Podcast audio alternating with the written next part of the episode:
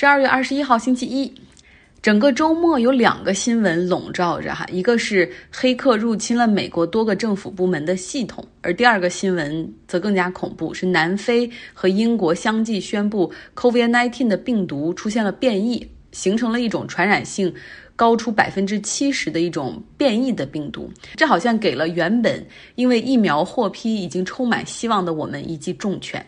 那我们先来说英国吧。英国政府确认 COVID-19 的病毒变异，最早呢是在今年九月份发现的。到了十一月份，他们已经发现哦，有百分之二十五的感染是由变异的病毒引起的。而到了十二月份，他们发现新感染的病毒案例中有百分之六十七都是变异病毒所引起的。变异后，这个病毒更容易传播，感染性提升了百分之七十。那么政府也发现说这种。变异的病毒目前主要集中在伦敦，当然了，在北爱尔兰、东英格兰地区也有哈。另外，像丹麦、荷兰、澳大利亚也发现了这种变异感染的病毒案例。英国首相 Boris Johnson 他就宣布了哈，伦敦和其周边地区都进入到了 Tier Four，就是第四级的响应级别，其实基本上等同于封城 Lockdown。除了超市和药店之外，商场全部关门，那餐厅也是全部关闭，不允许聚会啊，不必要的工作必须要在家进行，不允许随意出门，不要外出去国外旅行。然后从周日零点开始，结果呢？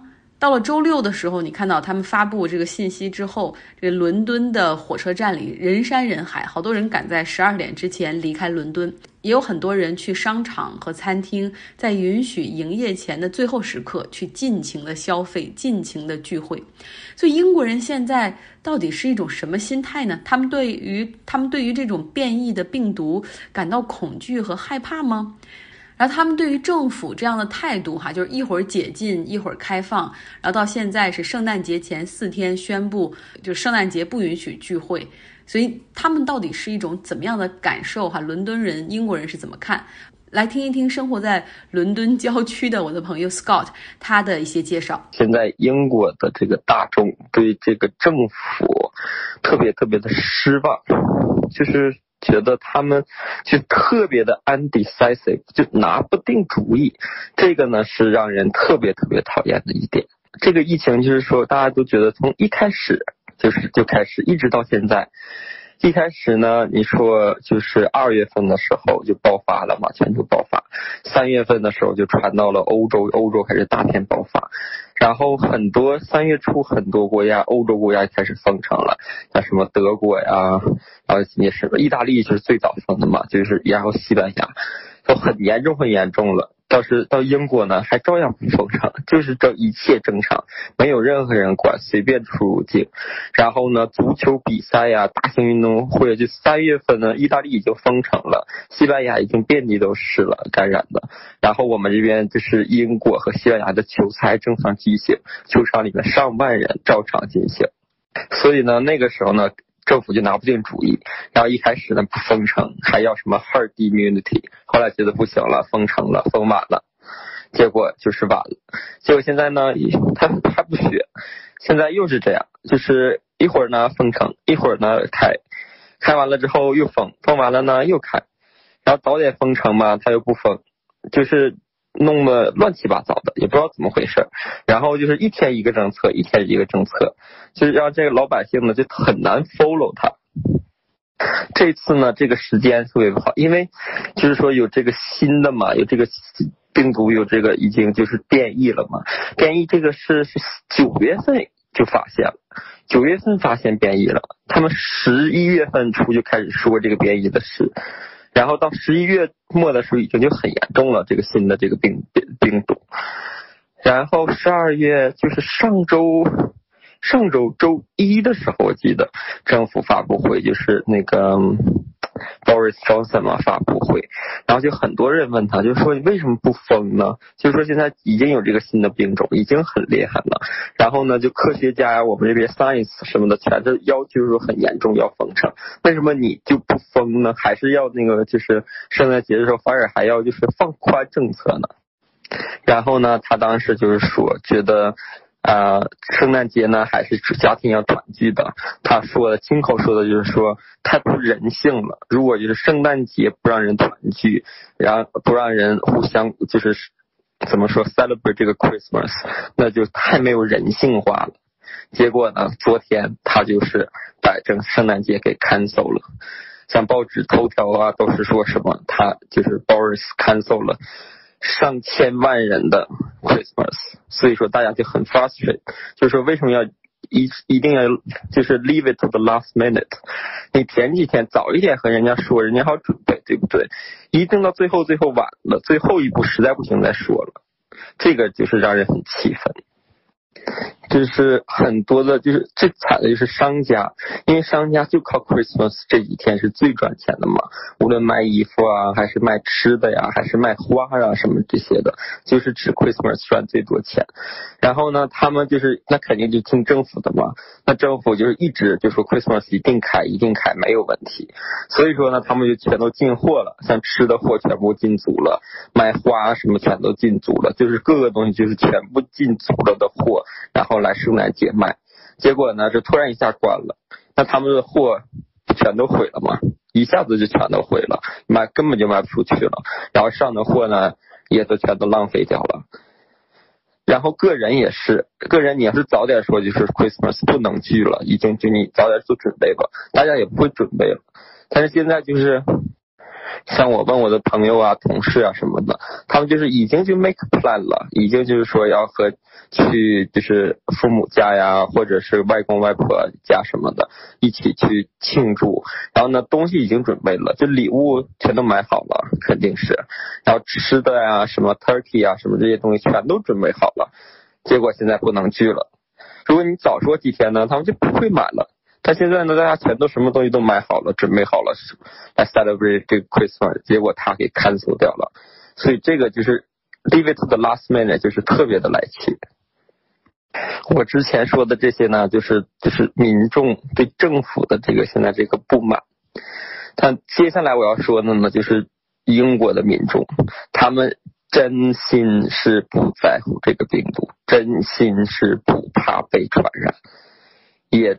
真心现在已经不听说了，已经不听政府的这些政策了，真的是不听。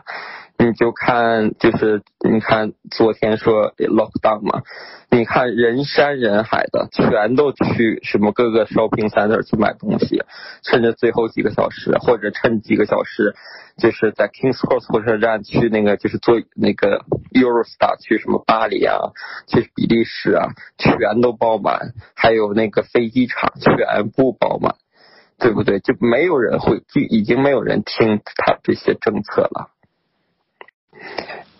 比如说我们吧，周我们是我住的这里地方呢，之前是在是街兔，街兔呢就是什么是都可以正常开的，但是就是你将距不能六人以上。然后呢是这周六变成了 Tier Three 了，变成 Tier Three 之后呢，就是饭店呐什么就不能，饭店呐酒吧呀什么这些不能开了。我周五下班之后呢，我就去我就是附近那个镇的中心去逛嘛。饭店里面人山人海，所有的饭店全部爆满。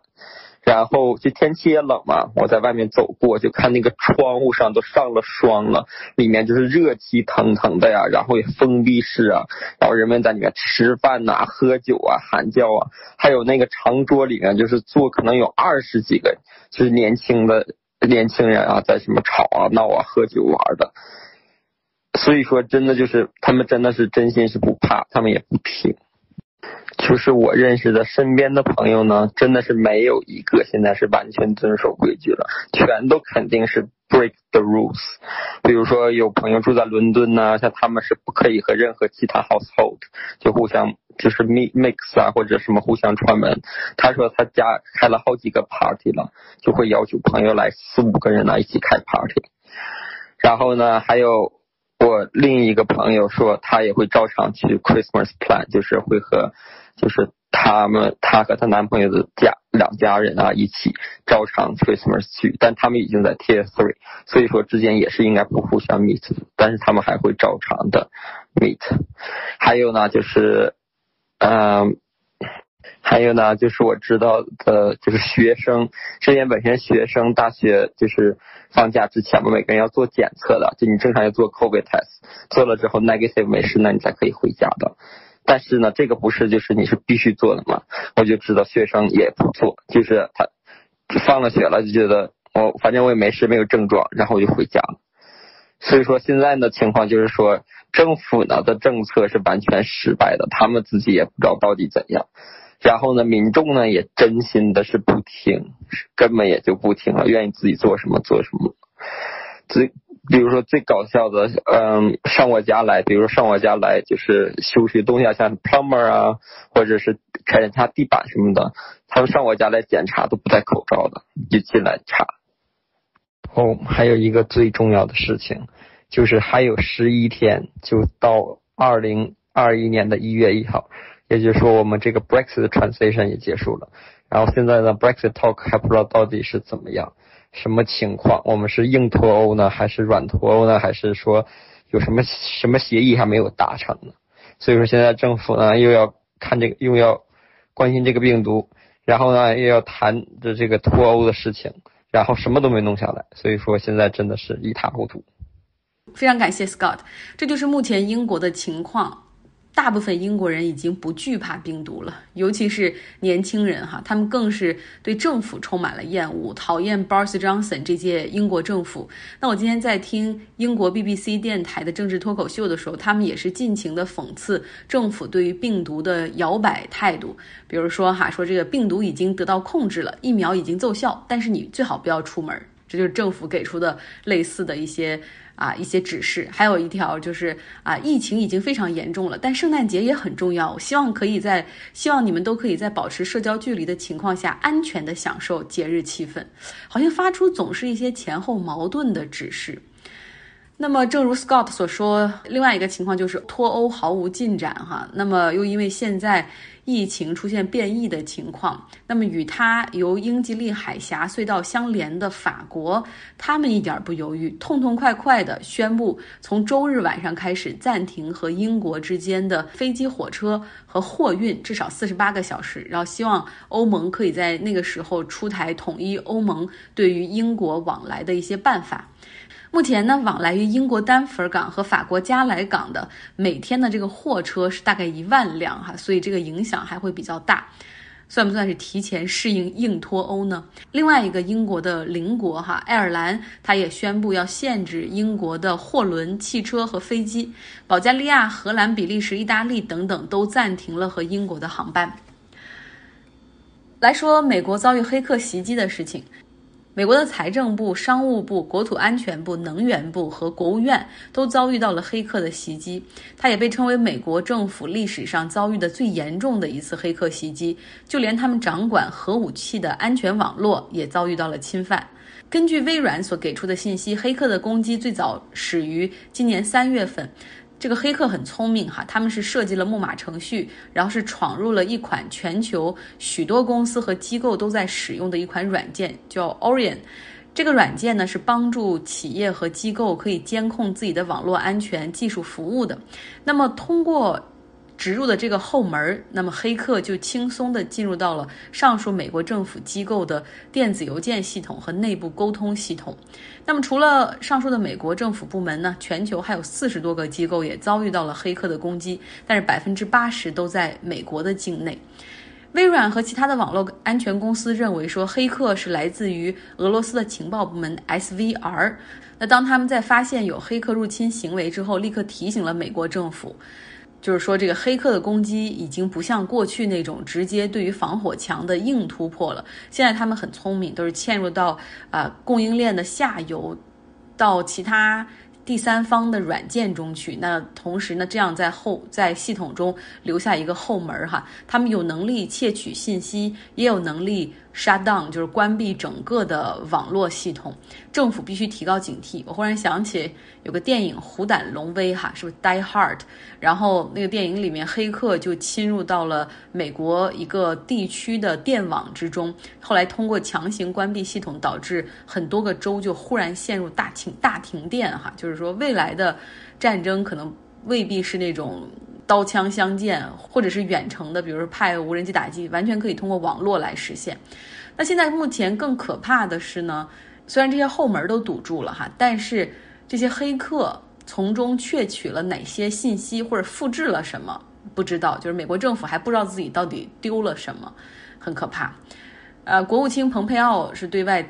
采访的时候直接说这是俄罗斯所为，但是他的总统特朗普却发出了完全相反的，他说这不是俄罗斯干的，这是中国干的。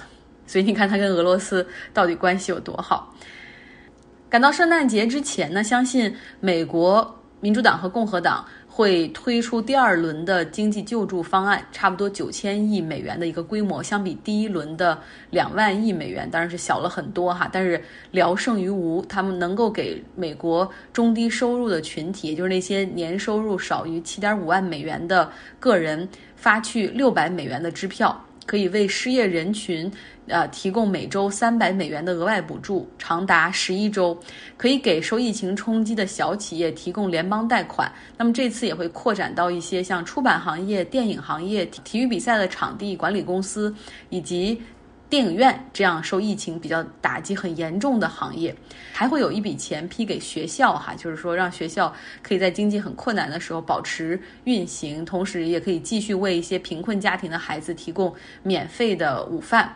另外还有钱会投入疫苗的发放和追踪等等。相信呢，这份救助协议会在下周圣诞节前达成一达成协议哈，然后迅速的分发，让很多人可以有钱过年。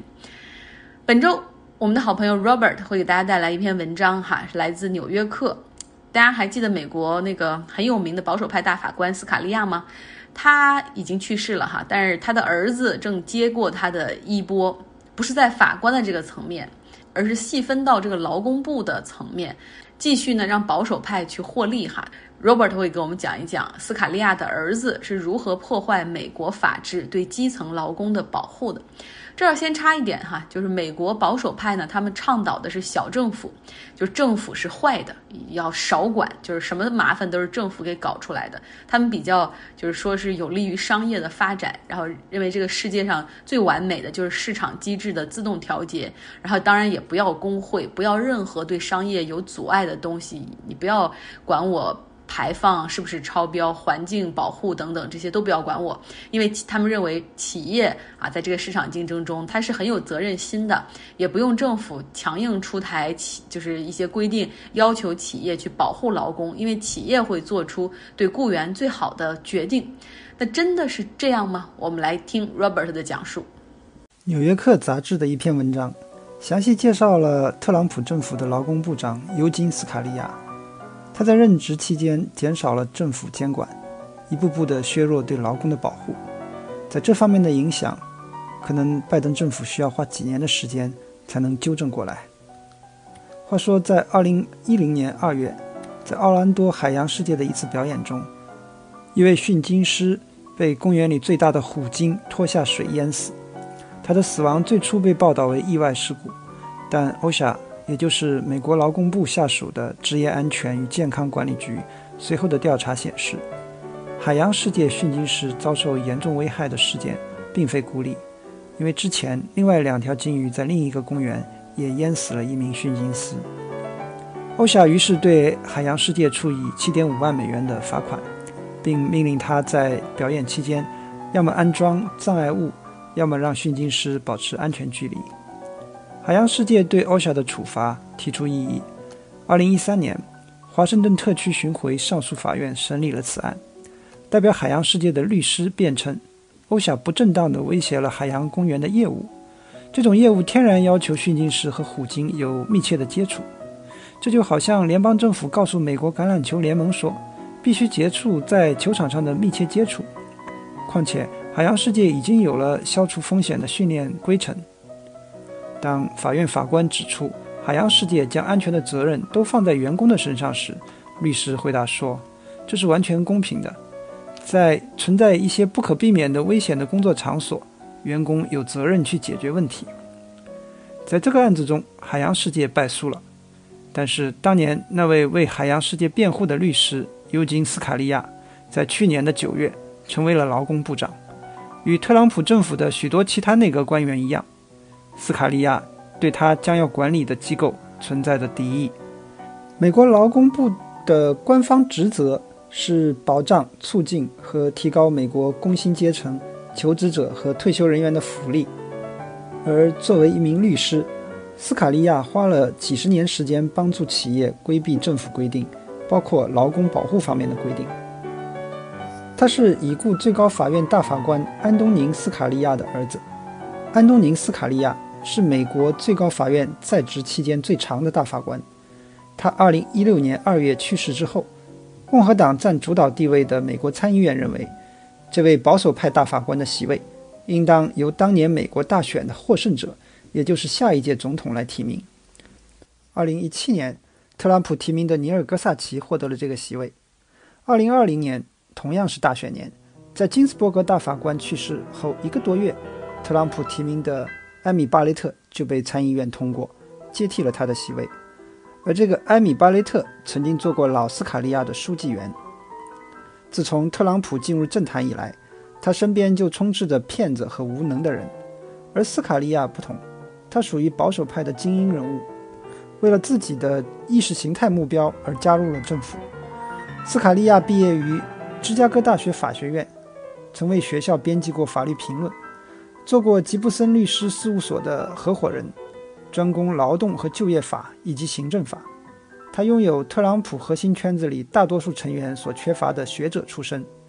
在性情上，他和夸夸其谈的总统截然不同。然而，他和共和党的几乎所有人一样，斯卡利亚选择以机会主义的眼光看待本届政府。